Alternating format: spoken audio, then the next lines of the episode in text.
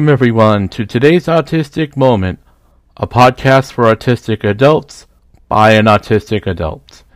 My name is Philip King Lowe. I am the owner, producer, and host, and I am an autistic adult. Thank you so very much for listening. Today's Autistic Moment is a member of the National Podcast Association. Today's Autistic Moment is always a free to listen to podcast that gives autistic adults access to important information, helps us learn about our barriers, to discover the strengths and tools we already have to use for the work of self advocacy.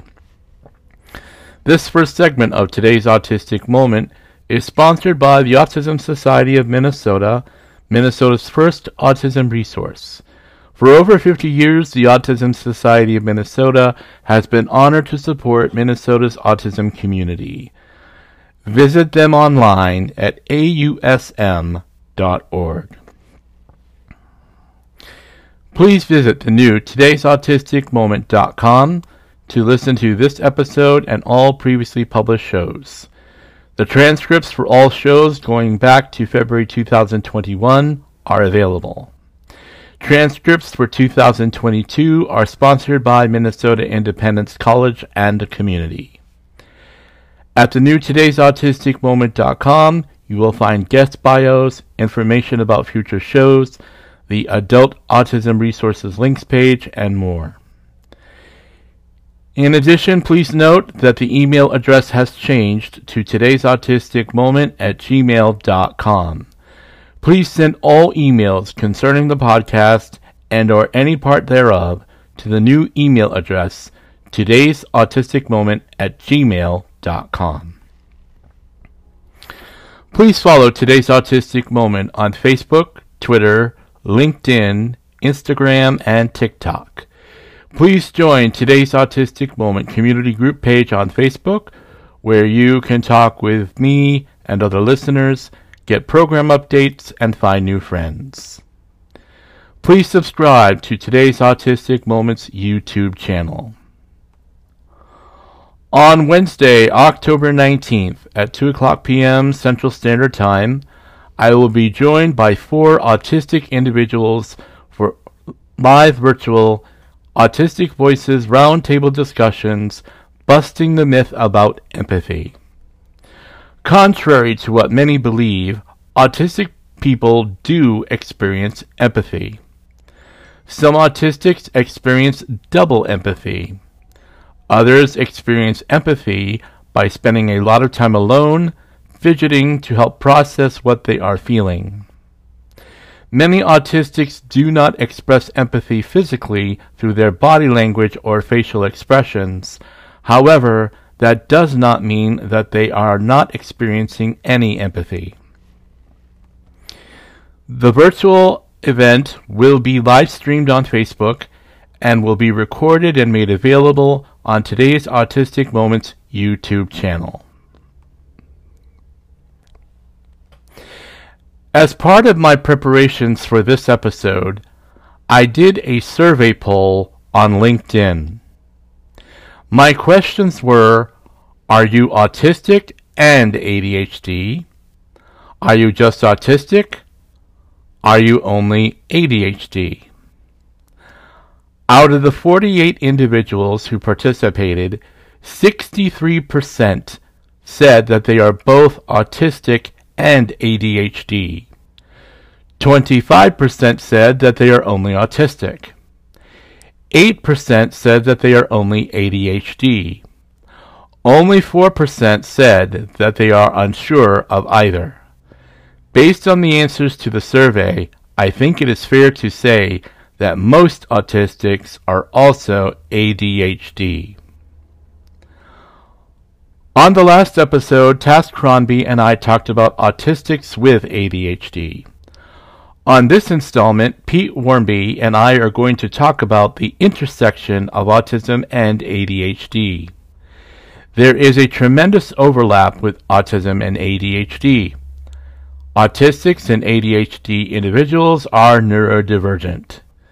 The word intersection is a good way to describe how autism and ADHD meet at the same crossroads.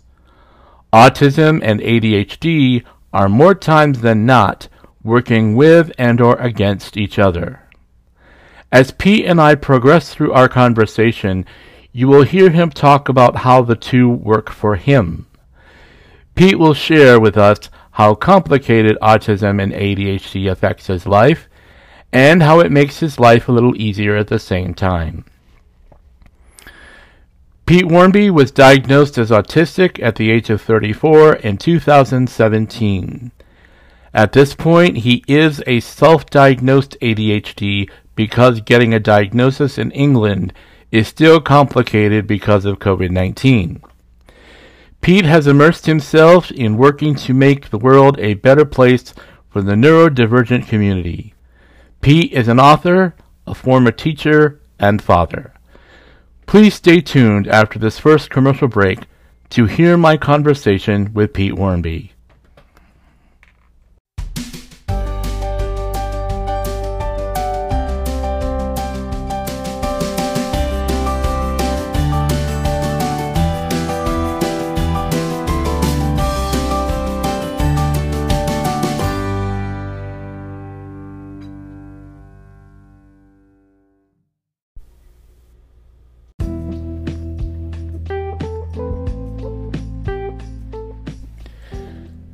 Today's Autistic Moment can be downloaded and heard on most podcast apps, including Apple, Google Play, Breaker, Castbox, Pocket Casts, Radio Public, Spotify, TuneIn, Stitcher, Amazon Music, Audible, Castro, Overcast, Player FM, Podcast Addict, Podcast Chaser. If you are looking for the transcript, go to today'sautisticmoment.com Click on the episode you want to listen to and follow the directions to find the transcript. Thank you for listening to today's Autistic Moment.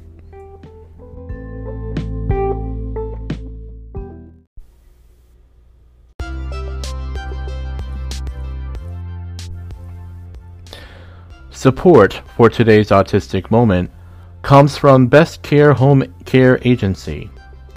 Best Care offers PCA Choice homemaking, and 245D services throughout the metro and greater Minnesota. Visit their website, bestcaremn.com, to learn more about their services.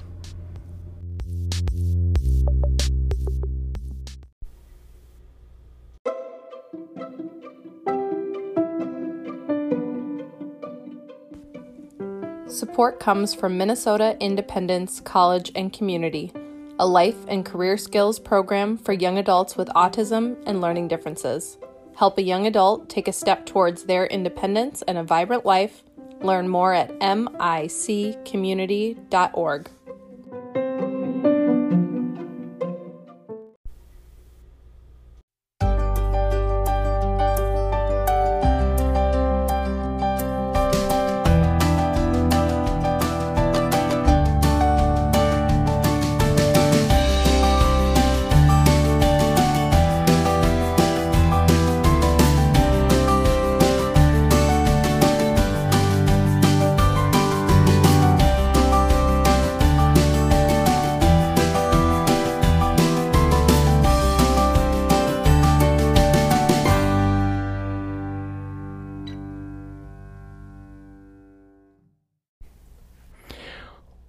Welcome back. Please join me in welcoming Pete Wharmby. Pete Wharmby, I have been following you on LinkedIn for quite a long time, and I've watched your posts on both Twitter and LinkedIn, and I just want to say welcome. I am so glad to finally have this opportunity to talk with you. So thank you for being here today. Yeah, no problem at all. Thank you very much for uh, for inviting me. Um, it's it's a shame that I couldn't do the original date because I, I, got the uh, I got the COVID at long last. You know, I came down with that. But um, thanks for rearranging, and uh, yeah, it's great to be here and to have a bit of a chat about um, well about autism, really. I suppose. Right, right, right, right. Yeah, yeah, absolutely, and yeah, well, okay, yeah, well, okay. Um, so, um, uh, today's autistic moment is recognizing ADHD Awareness Month. And in particular, we're talking about autistics who live with ADHD. I just uh, had my last show with Tess Crombie where we talked about autistics with ADHD and we talked about um, the differences between them. We talked about the similarities between them. We talked about executive dysfunctioning, um, you know, things that can be some of the barriers that can happen, uh, such as how the educational system often uh, predetermines the fate of our, our careers and mm-hmm. that sort of thing. So, but you and I want to talk about the intersection of autism and ADHD. Uh, and I think, boy, that's a great topic um, because of the fact that ADHD and autism are both part of the family of neurodiversity. So, um, please let's begin. What important information do autistic adults and our caregivers need to know when we speak about this intersection of autism and ADHD? Proceed. Well, I, I, think at the very core of, of, of that intersection is a is confusion. Certainly, from my point of view, um, both for myself and for the people that have to, you know, deal with me, you know, speak with me or, or work with me or live with me or whatever the situation might be. Because I, have often found that um, the way that autism and ADHD interact can be very, very um, lacking in consistency um, and often lacking in uh, what I suppose what you could call um, making sense. You know, very often I feel like my, the, my behavior a that these two kind of parts of my uh, neurology clashing um, can be quite complicated and quite confusing for, for the people around me and for myself. Um, and I think that that confusion can lead very easily to a lack of patience and to a, a lack of compassion and understanding because it can be so inconsistent that I, I, very often find myself dealing with people saying, well, you were fine with that last time.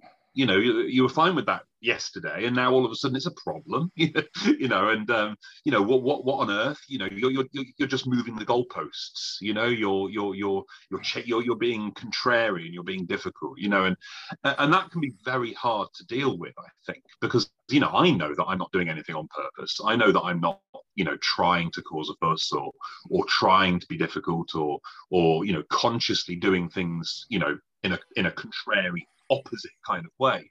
Um, but when you have people criticizing you in that way, you, you can you can have a lot of self doubt, you know, and it can really start to build a kind of sense of, um, oh my word, you know, I, I, I am unreliable, I am I am confusing, and I am difficult, and it it can really fuel a kind of um, self criticism, you know, which obviously can spiral considerably. So.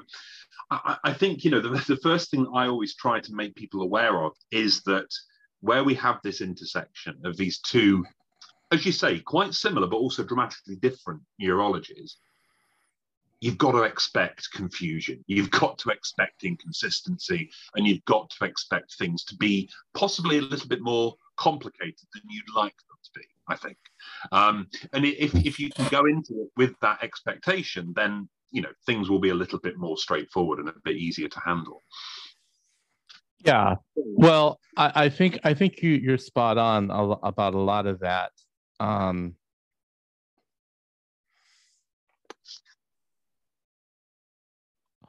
what are some positive ways that you think that ADHD and autism intersect? I think I think sometimes that that, that I was trying to think of a good metaphor for this, and uh, and I, have I've come up short, which is unusual. I'm going to blame it on COVID and brain fog, but um, but, but one thing that does strike me is that they're a little bit like a um a, a system that occasionally syncs up and kind of um, complements itself, and then sometimes that synchronization is lost and they kind of you know start to fall apart and things start to go wrong. And and and sometimes as i say there's a positive loop and sometimes there's a negative loop. And it just kind of depends on the situation. But some of the positive loops that i've i've encountered of this intersection um, are to do with um, focus and attentiveness mm-hmm. which is where obviously, you know, traditionally and stereotypically, ADHD tends to lack. You know, you've got this concept that you know it's difficult to maintain focus on a single thing, um, and you know you tend to you know need need different stimuli in order to you know get through the day. But obviously, autism comes with its monotropic fixation, you know, on single sources of, of information, Right. single Absolutely. sources of, of stimulus. And um, and I think that sometimes they can interact in a really positive way because the, the, the autism and I don't like um, representing them as kind of individual beings, but it's often the easiest way to talk about them. It's like the autism starts to allow the ADHD to focus on things a little bit in a bit more detail you know and and the energy that the adhd might bring if that's how it works for you can then feed the focus and so on and so forth. And it can you know it can really spiral in a positive way which you know can lead to um, tremendous creativity and tremendous productivity as well. You know I, Yeah. I find that when i'm in that kind of cycle i mean to be honest my books were written when i was in those cycles I'd go for periods where I wasn't able to do it at all. And then I would enter into this synchronized kind of, you know, positive feedback loop where all of a sudden I would be Oh. able to write the whole chapter, you know, just bang, bang, bang, bang, get it all done, you know, and, and, and you know, thus the books were born.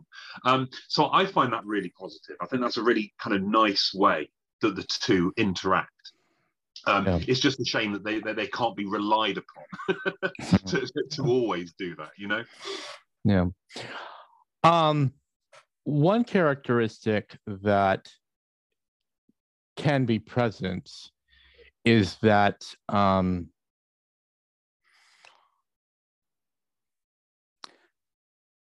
autistics um, tend to be met with a lot of crises from here to there, like short moments that just seem to hit and we wind up in a state of confusion.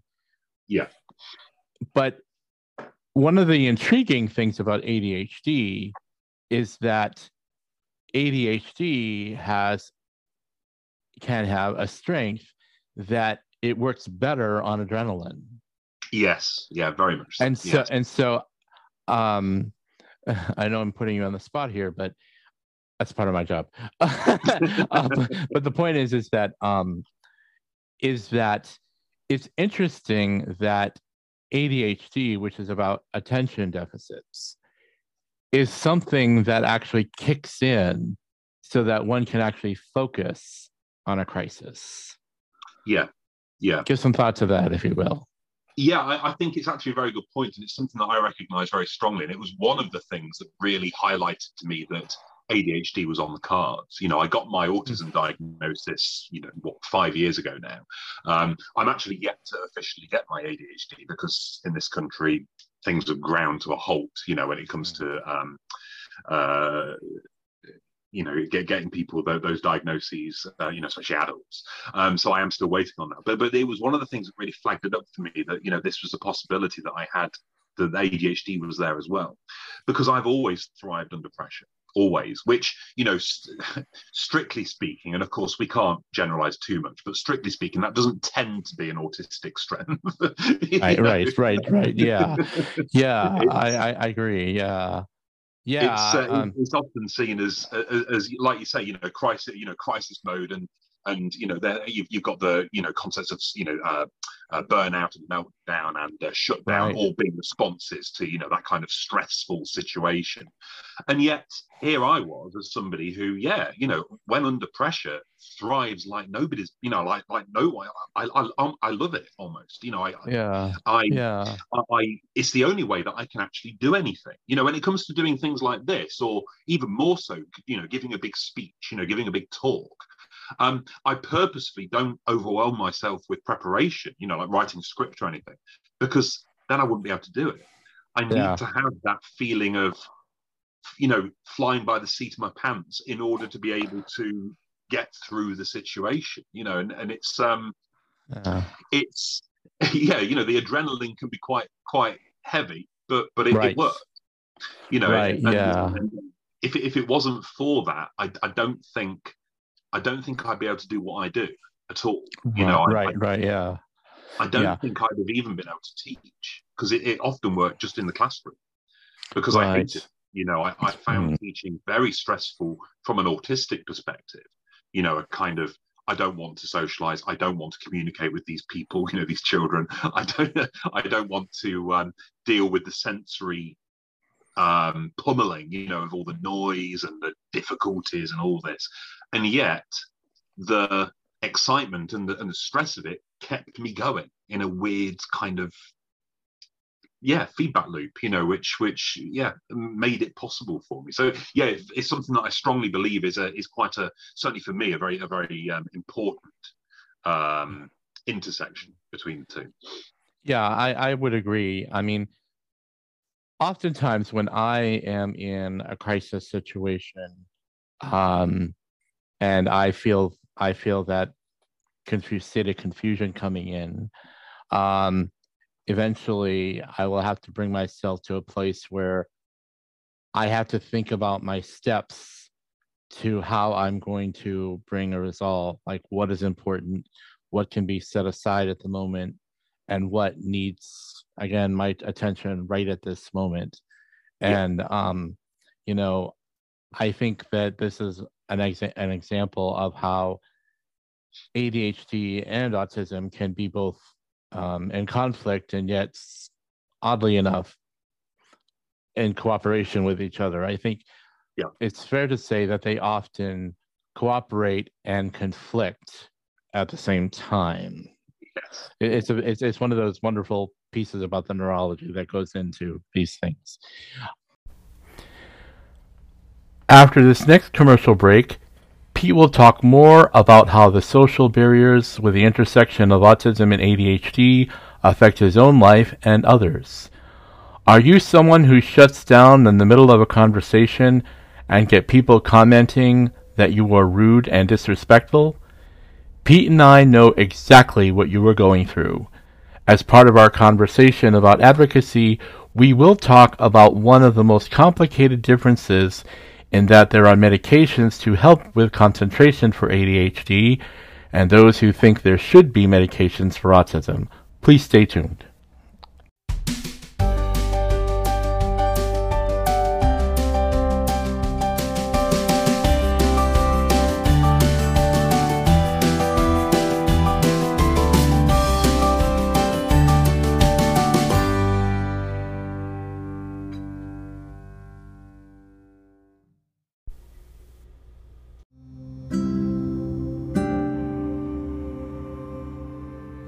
Autism community. My name is Lisa Morgan. I'm an autistic adult too, and I know firsthand what it feels like to be unintentionally harmed by well meaning professionals when reaching out for help. My passion is to help autistic people find and use their own unique strengths to help themselves. Are you rule based, a literal thinker, have a focused interest? Let's figure out together how to use the strengths of autism to find solutions. I offer life coaching for autistic adults and individualized workshops for professionals. To find out more, go to autismcrisissupport.com.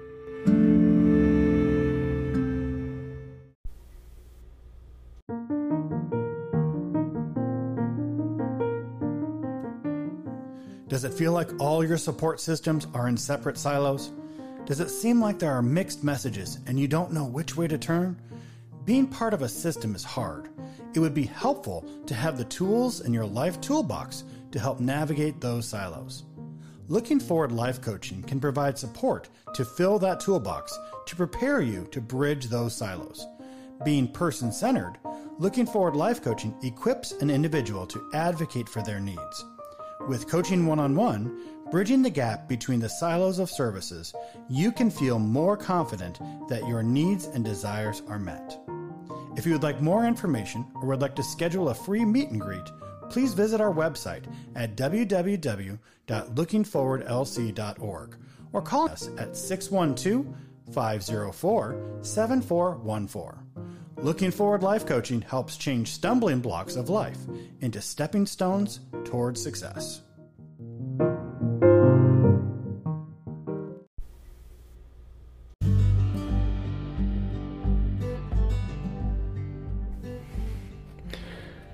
Today's Autistic Moment is a free to listen to podcast. The sponsors have invested in the work of today's autistic moment so that autistic adults and our caregivers can find the supports and information we need. I would love to have you join them by going to today'sautisticmoment.com and click on Support Today's Autistic Moment to be taken to my Patreon page. You can support the podcast for as little as $1 a month or more. Thank you for supporting today's Autistic Moment.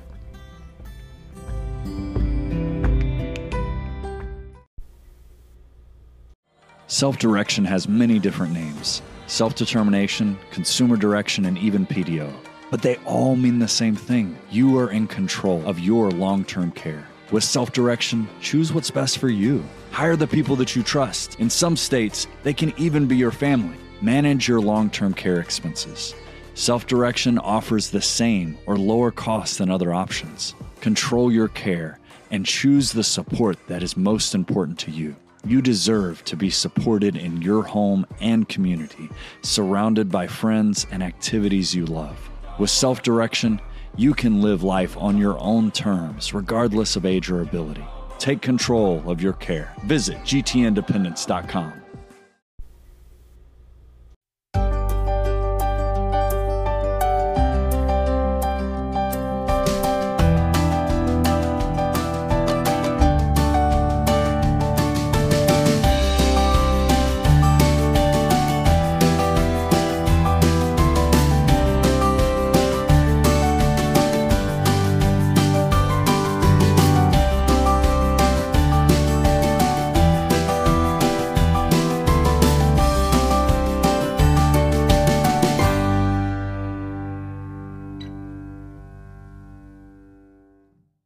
let's switch to barriers. And I remember that as you were talking at the very beginning of my questions, you had mentioned quite a bit. Um, and this is my question about what are the barriers for autistic adults and ADHDs as as they intersect.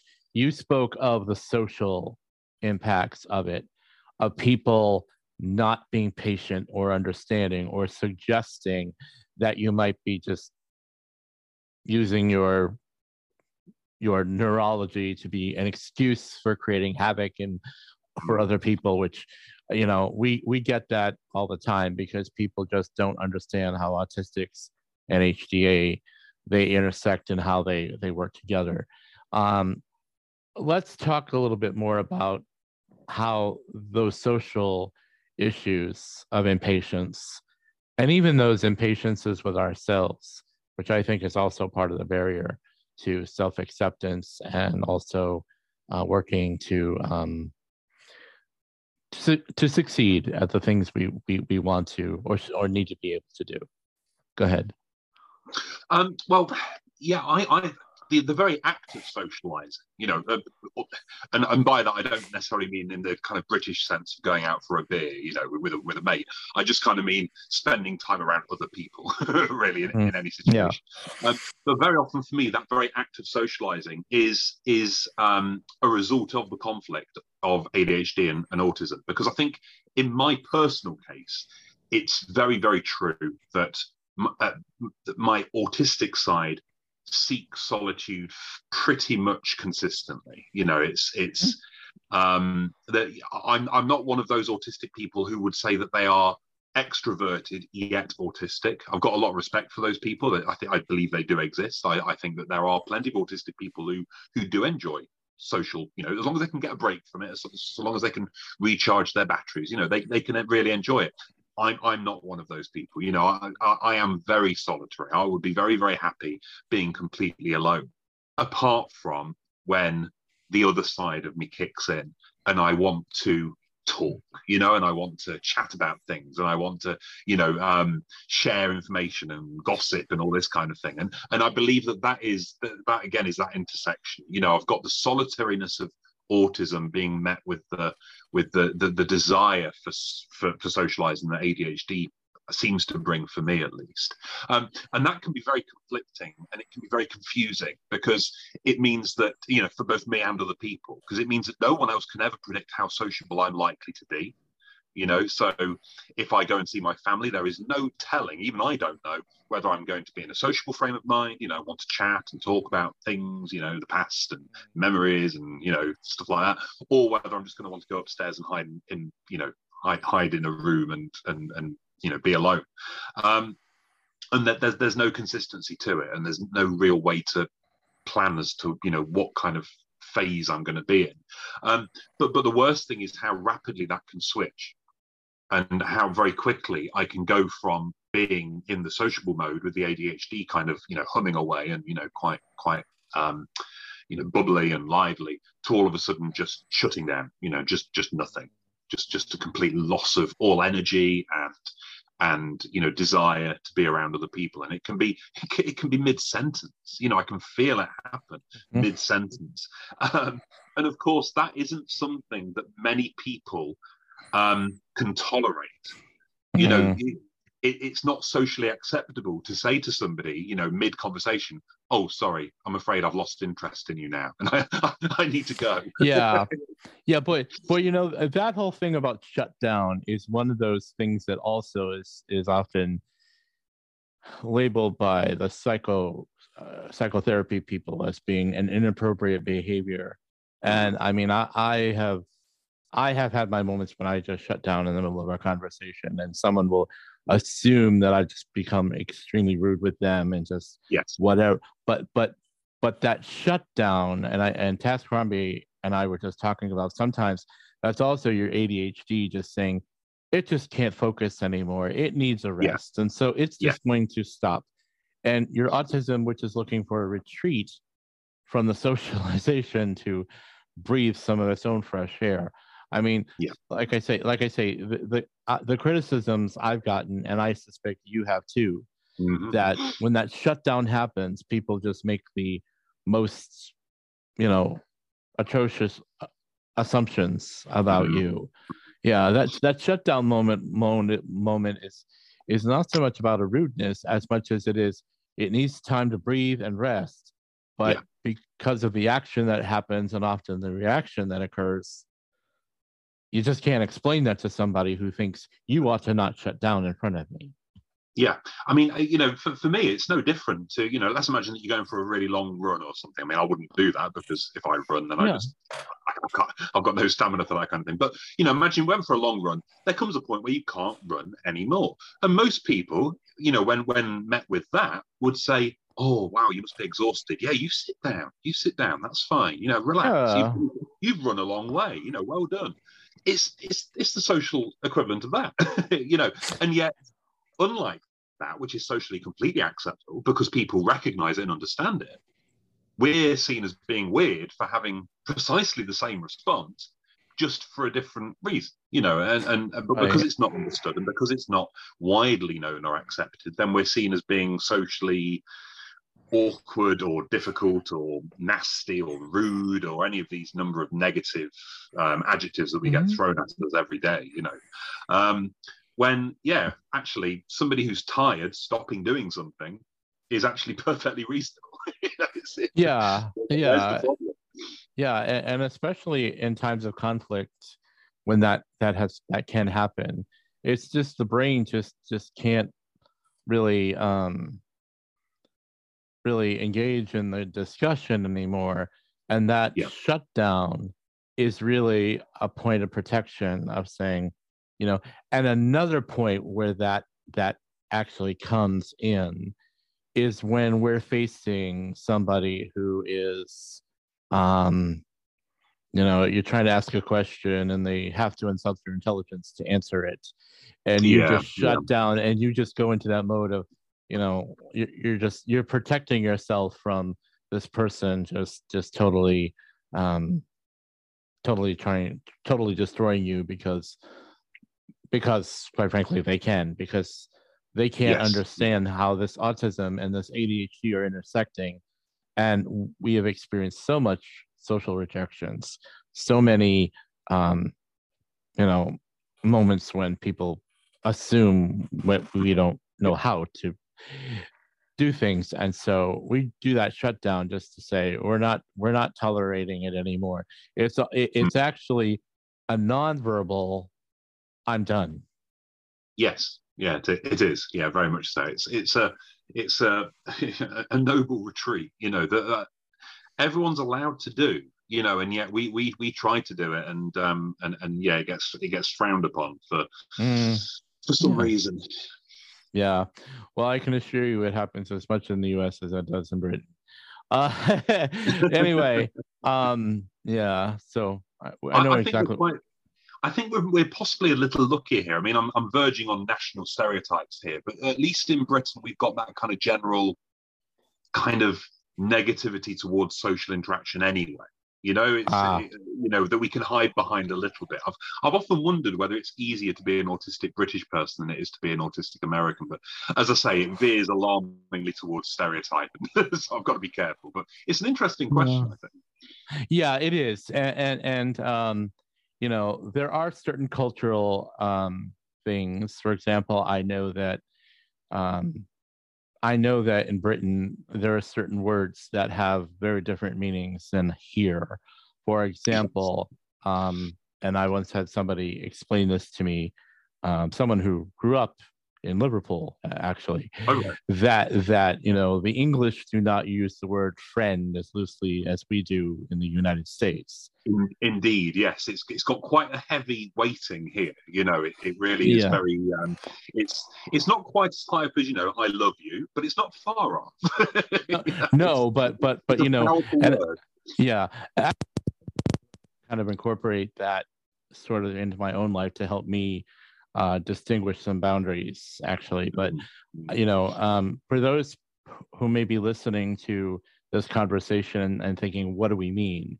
What we mean is is that, as far as England is concerned, um, you know, is that someone you might go out and have a cup of coffee with, or someone you might have a lunch with, or have a, have a um, a, a, conversation, even similar to what Pete and I are having.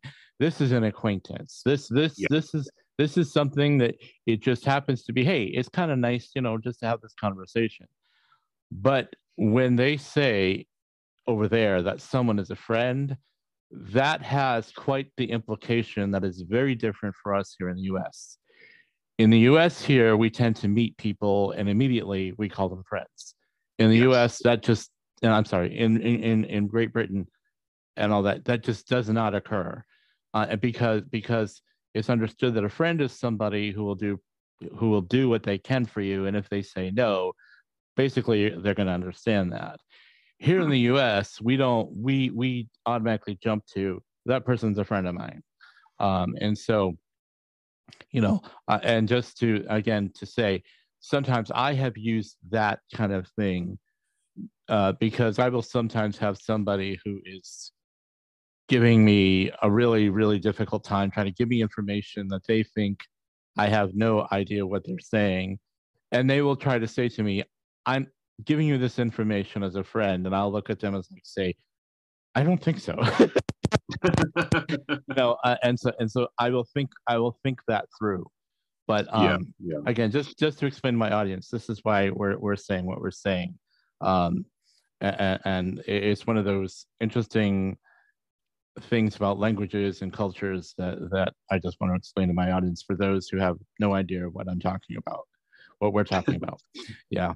Um, so um, let's turn our attention to um, what I consider one of my greatest parts of, of today's autistic moment. What are the steps that autistic adults and our supporters, those who are ADHD too, how do we advocate for what our needs are when we speak of this intersection between these two neurological social differences. Um, go ahead. It's it is a difficult one because very often I, I I think it's probably fair to say, although uh, again might be a little generalized, that that it's uh, people who have people who are both you know ADHD and autistic. I think it can be very difficult to um, explain exactly how that intersection works you know because because as I've, as I've made clear you know throughout the whole thing it, it, can be very confusing and conflicted and you know inconsistent and just a bit all over the place. So it can be very difficult i think for um, individuals to to communicate their particular intersection, especially because we, you know, it affects us all very different. You know, some mm-hmm. people, um, you know, the intersections will will vary from person to person. So, I think the best chance we've got and the biggest strength that we have is is, is in community, um, and is in kind of numbers, and it's uh, and kind of almost. building a kind of de facto um, database of all of the ways that autism and ADHD interact. And I don't mean like, you know, officially with some central person, you know, logging everything very carefully, you know, onto a system, but just a, a body of literature that exists, whether it's on social media or whether it's in articles, books, whatever it might be, where we have communicated our truth about our the, this intersection um, so that other people can dip into it and so that we can direct them to these things you know and say oh you know have a look at this have a look at this. Um, because I think otherwise the onus is on us all on, as individuals to explain our own personal situation whenever we have to, and right. that's that's impossible, you know, because well, you know, in in the moment, I haven't got a clue. You know, I, I, I couldn't tell you, you know, what what's going on there between my ADHD and autism. Um, you know, what I would rather be able to do is say, well, you know, right now I can't explain it, but here are some things that you know have been written or that even that I have written in the past that might you know shed some light on it. And I think I, I think you know making it a collective endeavor, you know, um, advocacy as a, as a collective rather than individuals is probably one way to go because otherwise it's just too difficult. You know, it's just too tricky to yeah.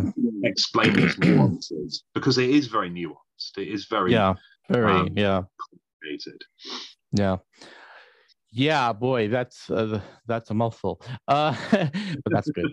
um, no, I, I agree with you. Um, you know, um, hmm, you know, we know that just being autistic, how difficult it is to advocate for things that people already have their preconceived notions of or think they do. Um, and ADHD is another one of those there's one matter that that I think that is both a barrier, but it's also one of those things that needs its advocacy. Um, I've been thinking a little bit about this as we've been talking. Um, one difference that autism has from ADHD is that um, ADHD is often a matter of the brain being stimulated to hmm. focus. And there have been prescription medications that have been developed to help stimulate the brain. Whereas autism, there isn't, even though we know there are groups out there trying to push meds to treat autism, which we do not advocate for here. Uh, you know, we, we just don't. So one of those challenging parts about advocating is is we say that there are prescription medications that can help with stimulation for ADHD. That and I know those medicines don't work for everybody, but there's all, but there isn't for autism. So advocating for those two is really going to be one of our challenges with that in mind. Uh, feel free to yes. comment on that. You know? No, I, th- I, think that's very true. You know, th- th- there's this enormous imbalance between the two uh, for, for that very reason, because all someone needs to say is, well, you know, do you take anything? Do you do, do you take anything for your ADHD? And with the assumption being that that, that side of things can somehow be wiped out yep. and removed. Yep. Yep. Equation, you know, leaving yep. you leaving you alone with your autism. You know. Um, yeah. And, and, and I, I think that though you know i wouldn't want to speak for anyone else you know there are going to be people out there who you know who want that medication who need it for whatever reason but but you know as somebody who's very strongly in the camp of you know these are identities you know these are a large right. part of what makes me me and as i've probably already explained you know adhd has actually helped me an awful lot in my life you know it's a huge part of what's enabled me to do what i do so um so yeah trying to advocate for ADHD and autism against a world which can just say to you, well, just get rid of the ADHD, you know, just wipe that out, just take meds, is difficult because, you know, you, you want to say, well, no, I don't want to. I don't want to do that. You know, if I do that, then I change fundamentally as a person and I won't be able to, you know, function in the normal way that I do. I mean, it may be better, I don't know, but there's, there's a good chance it may be an awful lot worse. That that can make the advocacy tremendously difficult because you're already met with hostility. You know, mm. that, that hmm. that sense of, well, why aren't you taking the easiest route out of this? You know, why aren't you taking the med- medicine? Why aren't you doing that? You know, because that would help, you know, that would help you and it would help me as the person who's having to work with you because I don't want to have to amend my behavior. You know, mm. I want you to do that. You know, I want you to remove it so that I don't have to worry. You know, which which I think is often hmm. the the subliminal. Well, not not even subliminal. Usually, it's pretty obvious that that's what they want. You know, yeah. Um, they just don't want the hassle of having to, you know, make adjustments or deal with it or, or whatever it might be. Yeah, absolutely. You know, I, I interacted with with someone a couple years back who um you know he he has adhd and he's got somebody he's worked with who's convinced him that he's just gotten a lot better from that sort of thing. And and let's let, let's put some of the blame where it belongs. Some of this belongs to the medical folks because um because many of them have ha, i mean here in the united states for example it wasn't until 2013 that the American Psychiatric Association made the move from moving uh, ADHD from a mental disorder to a neurological developmental disorder. Wow, just nine years. nine years ago, exactly. So we've just started to recognize that ADHD is also part of the family of neurodivergence. That responsibility, I think, goes to the medical community that has wanted to just place us on on the medical model and say it's just a problem we just need to yes. quote fix it like autism percent we just need to fix it and i think one of the things we need to we need to uh, you know advocate for here is that no um, there is no fix for mm-hmm. autism or adhd i like to say and this is me playing on words a little bit that the issues is not fixing, it's learning how to manage your day. Yes. Yeah. And that's the medication is not to fix or correct, it is for the benefit of helping us to manage our life. Yeah. With these two. So let, let's let, you know, uh, feel free to uh, add to that if you wish. Yeah, so. I, I, think that's a, that's a good way of looking at it. I mean, I'm in an interesting situation because obviously I haven't got my diagnosis yet, so therefore I don't have access to any of these drugs. You know, there, there's there's no way I can't afford to go private, so I'm just going to have to wait and sit it out. And um, and, and, a friend of mine, a fairly new friend of mine, who again is over in uh, over over the Atlantic from me, um, is is a strong believer in in in, in not going down the medication route for ADHD, which has been an interesting topic of conversation. I must admit, you know, I've been I've been quite intrigued by that um, because I have to say that you know one of one of the reasons I wanted the diagnosis was because I wanted to I wanted to try and to see you know if there was some way that it could help because I mean I haven't really touched on the negative aspects of ADHD so much um, in this session, but you know I do struggle to focus and I do struggle to get things done because of executive dysfunction. You know, I can be very, very, um, I can really find it very difficult to, you know, get up and go and to plan my time and to make the most of what I've got and, you know, so on and so forth. So there is part of me that, you know, is very, um, intrigued by what it would be like if I didn't have to deal with that. You know, if I if I could suddenly somehow tap into some amazing way to just you know, oh, I want to I want to do the laundry. Oh, I'm doing it. you know, rather right, yeah. think about it for half a day. You know, before I can finally get up and, and do the thing. Um, but but I'm I'm increasingly interested by this idea that um, that you know medication might not be the route to take, and maybe there are other ways to manage it. And um, but it, it's something that's in its infancy for me, so I can't really comment on it much more than that, other than I've had my eyes open to it as a possibility. Um, so so yeah, that is interesting. But I like the idea of medication if you were to take it as as not being a fix, but as just being a a, a means to an end. You know, a, right, a right, tool, right, tool, right, you know, yeah. To, um, to, to enable you to you know I suppose to thrive, you know, to, to be your best self. Um, right. So, so yeah, it's, it's, it's an interesting one that's a bit in flux for me at the moment. Made, made even hmm. worse by, of course, the fact that I'm not even able to get hold of this medication anyway. You know, because right.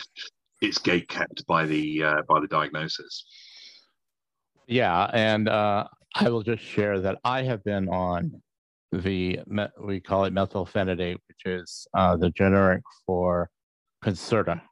That is okay. um, a time release uh, medication that actually has Ritalin in it, and um, I am on, on on a version of that, and it has made a big difference in my life.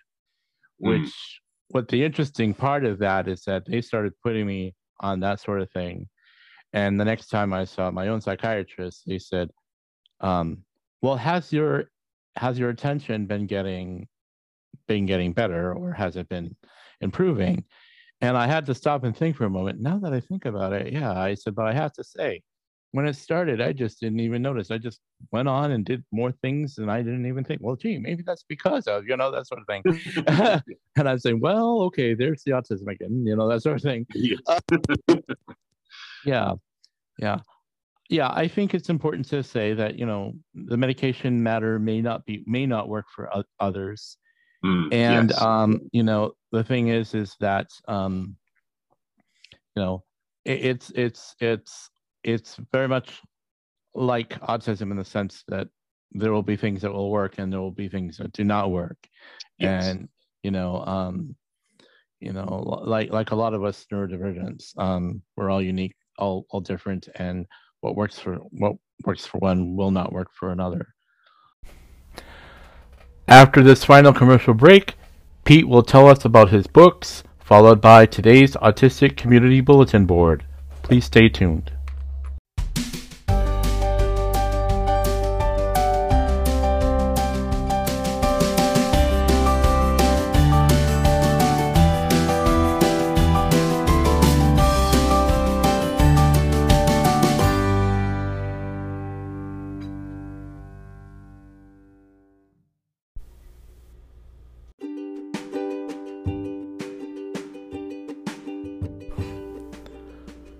The most important work that people do is take care of each other, and the people who provide your care should have the best support.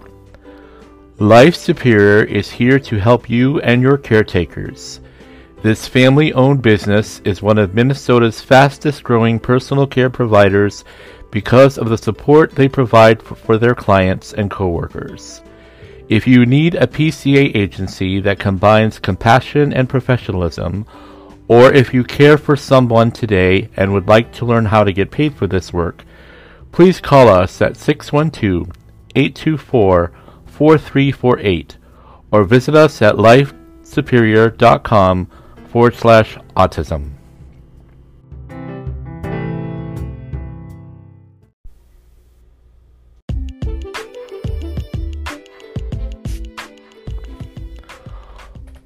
Are you autistic and the owner and or host for a podcast that is by and for autistics?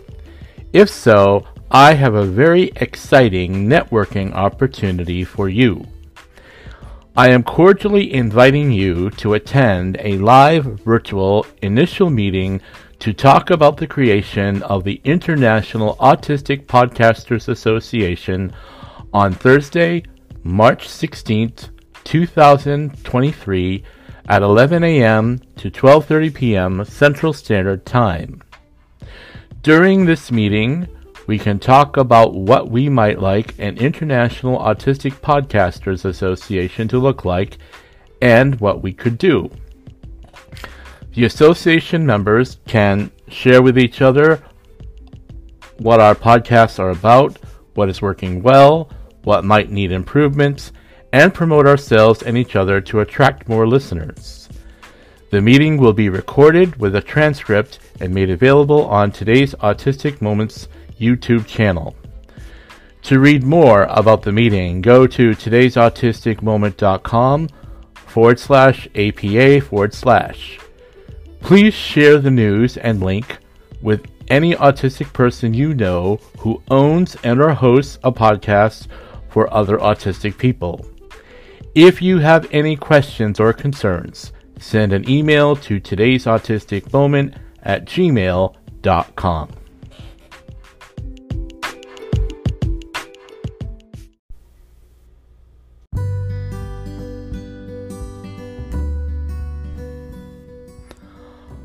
On November 6th, Nikki Collins will join me to talk about a topic that is long overdue autistic parents raising autistic children.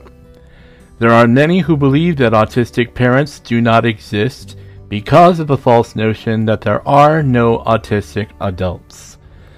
Many of the wonderful aspects about being autistic can be helpful to autistic parents, but they can also add to their challenges.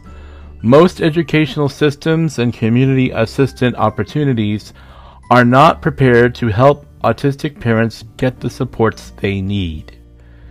Nikki Collins and her wife are the parents of an autistic child. Don't miss this important episode. On November 21st, Robert Allen Klaus III will be my guest for Autistic Adults Are Not Children.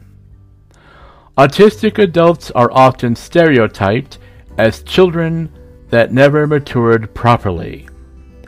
Autistic adults are infantilized by neurotypicals who feel that they know better as to who we should be and how we should behave, and therefore should teach us to be more like neurotypicals. Robert Allen Klaus III is an autistic adult who is going to talk about how being infantilized has affected him and why he feels it is important that autistic adults be respected as adults. On December 5th, Becca Lory Hector returns to today's autistic moment to talk about managing holiday stress. For many autistic adults, the holidays are a time of sensory distress, seasonal depression, with social demands and all the music and holiday advertising that can stress us out. Becca Lory Hector was my guest for the Summer of Self Care series, will give us some of her ideas about managing holiday stress to help us all enjoy them as much as we can. Thank you for listening to today's Autistic Moment.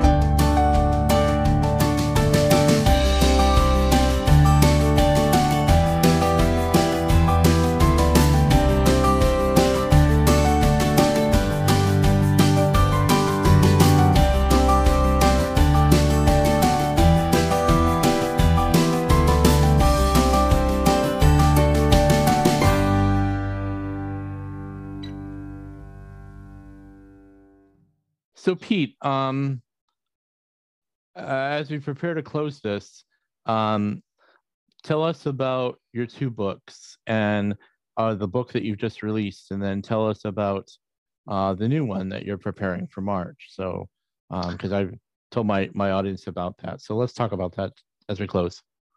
Okay. Um, yeah. So the, the the first book they were both written, you know, one after the other. It was a very rapid process of, uh, of getting them both in, uh, getting them both produced. Um, but yeah, the first book's just come out. It came out on the 21st of September, and it's called um, "What I Want to Talk About," um, and it is an account of my life to date, with a particular focus on the special interests, you know, the hyperfixations that I've had throughout my life. Um, so each chapter outlines a different special interest. So, for example, chapter one is all about Lego. Uh, chapter three is about video games. You know, kind of 1990s video. You know, the classic Sonic the Hedgehog, Donkey Kong. You know, those kind of games on Mega Drive. Right. Uh, well, I suppose you, you would have called it the Genesis, of course, but we called it the Mega. Drive. Um, I'm, of the, so, I'm, a, I'm, from, I'm from the 80s where we called it the ColecoVision. So go ahead. ColecoVision, yes. go ahead. Yeah, my memories of um, those very early consoles are a, are a bit hazier, unfortunately. But I, I remember the um, the Commodore and the Atari quite quite quite Boy. well. Uh, Commodore mm. 64, I had one of those when I was very young. Um, anyway, anyway, so I, I focus on these things and um, and I use them as a way to talk about various aspects of autism. So with the Lego chapter, for example, I talk a lot about identity um, and masking. you know, with this kind of running metaphor of building, you know, building a mask, you know, creating oh. a mask as you get older, um, which yeah, I'm quite proud of. It's quite a nice idea, I think. Um, so so yeah, that's that, that's that's out now, and that's um, it's that that is actually available everywhere. You know, you can get that in America, you can get it in Canada. It's it's, it's global. Um, so so yeah, if you want to grab a copy, then please do. You know, by all means. Um, the second book is coming out at the very end of March next year, um, and that's that's with um, a, a, slightly bigger publisher. So it's probably going to be a bit more of a push with that, you know, a bit more marketing and things like that will be involved, which I'm interested how that will go. Um, and that's called Untypical. Um, and that is a more kind of general resource about what I've learned personally about autism since my diagnosis, um, mm. trying to put it into an easily digestible form so that non-autistic people, neurotypical people can pick it up and can hopefully learn a little bit, you know, inform, fairly informally. You know, it's, it's not one of these books that's going to be filled with references and um, uh, and and you know links to research papers. It's very much a, you know, here's what I understand about autism. You know, hopefully it will help you kind of book. Um, you know, in, in with anecdotes and um, excerpts from other people's experience and just just trying to get it all in one place so that maybe you know we can we can hope that some non-autistic people will, will pick it up and will read it and will um, understand a little more about what it is like to be autistic in this very hostile world that we live yeah. in um, yeah so yeah i'm hoping that that might I mean, I can't expect it to change the world, but I'm hoping it might make things a little bit better for some people. You know, I think that's yeah. about all you can hope for, to be honest. Yeah, yeah, and my thought is that you know making progress is better than not than not making any. Making some Indeed, yes, yeah, yeah. It, it's a slow process. You know, that, that's one mm. thing I've learned over the last few years um, you know, two steps forward, one step back. You know, you, you, you, you, some people start to understand more, and then, uh, you know, then all of a sudden they're trying to cure autism again. It's like, oh, here we go. You know. yeah, yeah, I agree. Well, Pete, this has been a, a really great conversation. I think uh, I think my audience is really going to appreciate the information, the the depth of this this this conversation. Um, and so um, thank you so much for this. And I look forward to your books. And uh, just to tell my audience that uh, next April for Autism Acceptance Month, uh, Pete is going to join me for a show about the special interests and how they've helped him uh, based off that the, the book that he's published just this past month.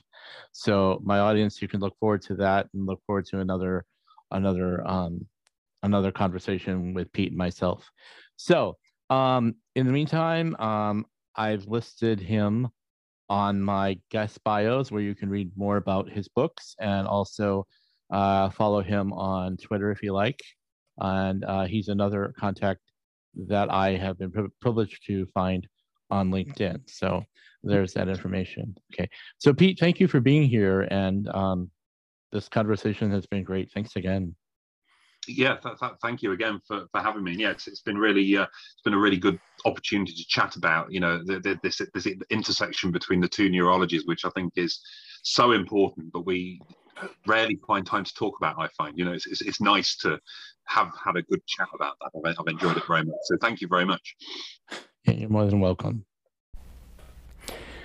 Today's Autistic Community Bulletin Board. All of these events with their links can be found on today's today'sautisticmoment.com forward slash bulletin board.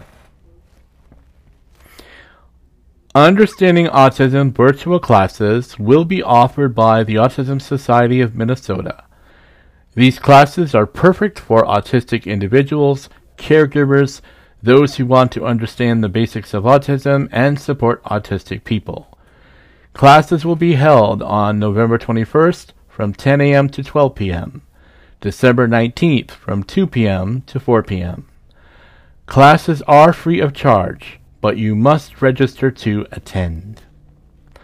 On Tuesday, October 25th, beginning at 7 p.m. to 9 p.m., Kathy Woods will present a virtual skill shop at the Autism Society of Minnesota entitled Learning to Drive While Autistic.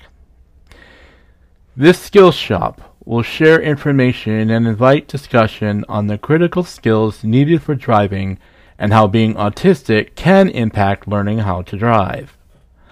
Kathy Woods is the supervisor of the Courage Kenny Rehabilitation Institute's Driver Assessment and Training. Kathy is an occupational therapist, certified driver rehabilitation specialist, and Minnesota State licensed driver instructor. On Tuesday, November 15th, beginning at 7 p.m. to 9 p.m., Jason Schellack, an attorney and the executive director of the Autism Advocacy and Law Center, will present a virtual skill shop at the Autism Society Minnesota entitled Guardianship Do We Need It?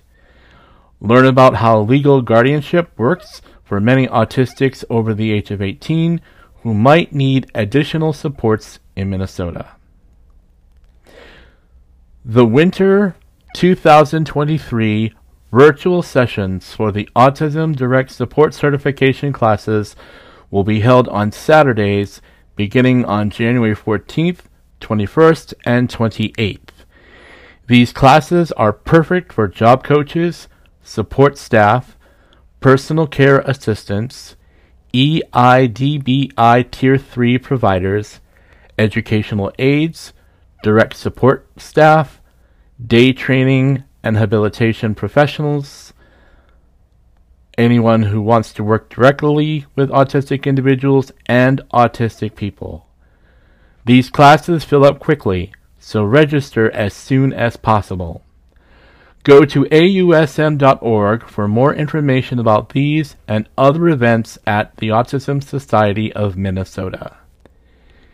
If you have events for autistic adults and are supporters and would like them announced in today's Autistic Community Bulletin Board on the next episode on November 6th, please send them to today's autistic moment at gmail.com by 4.30 p.m.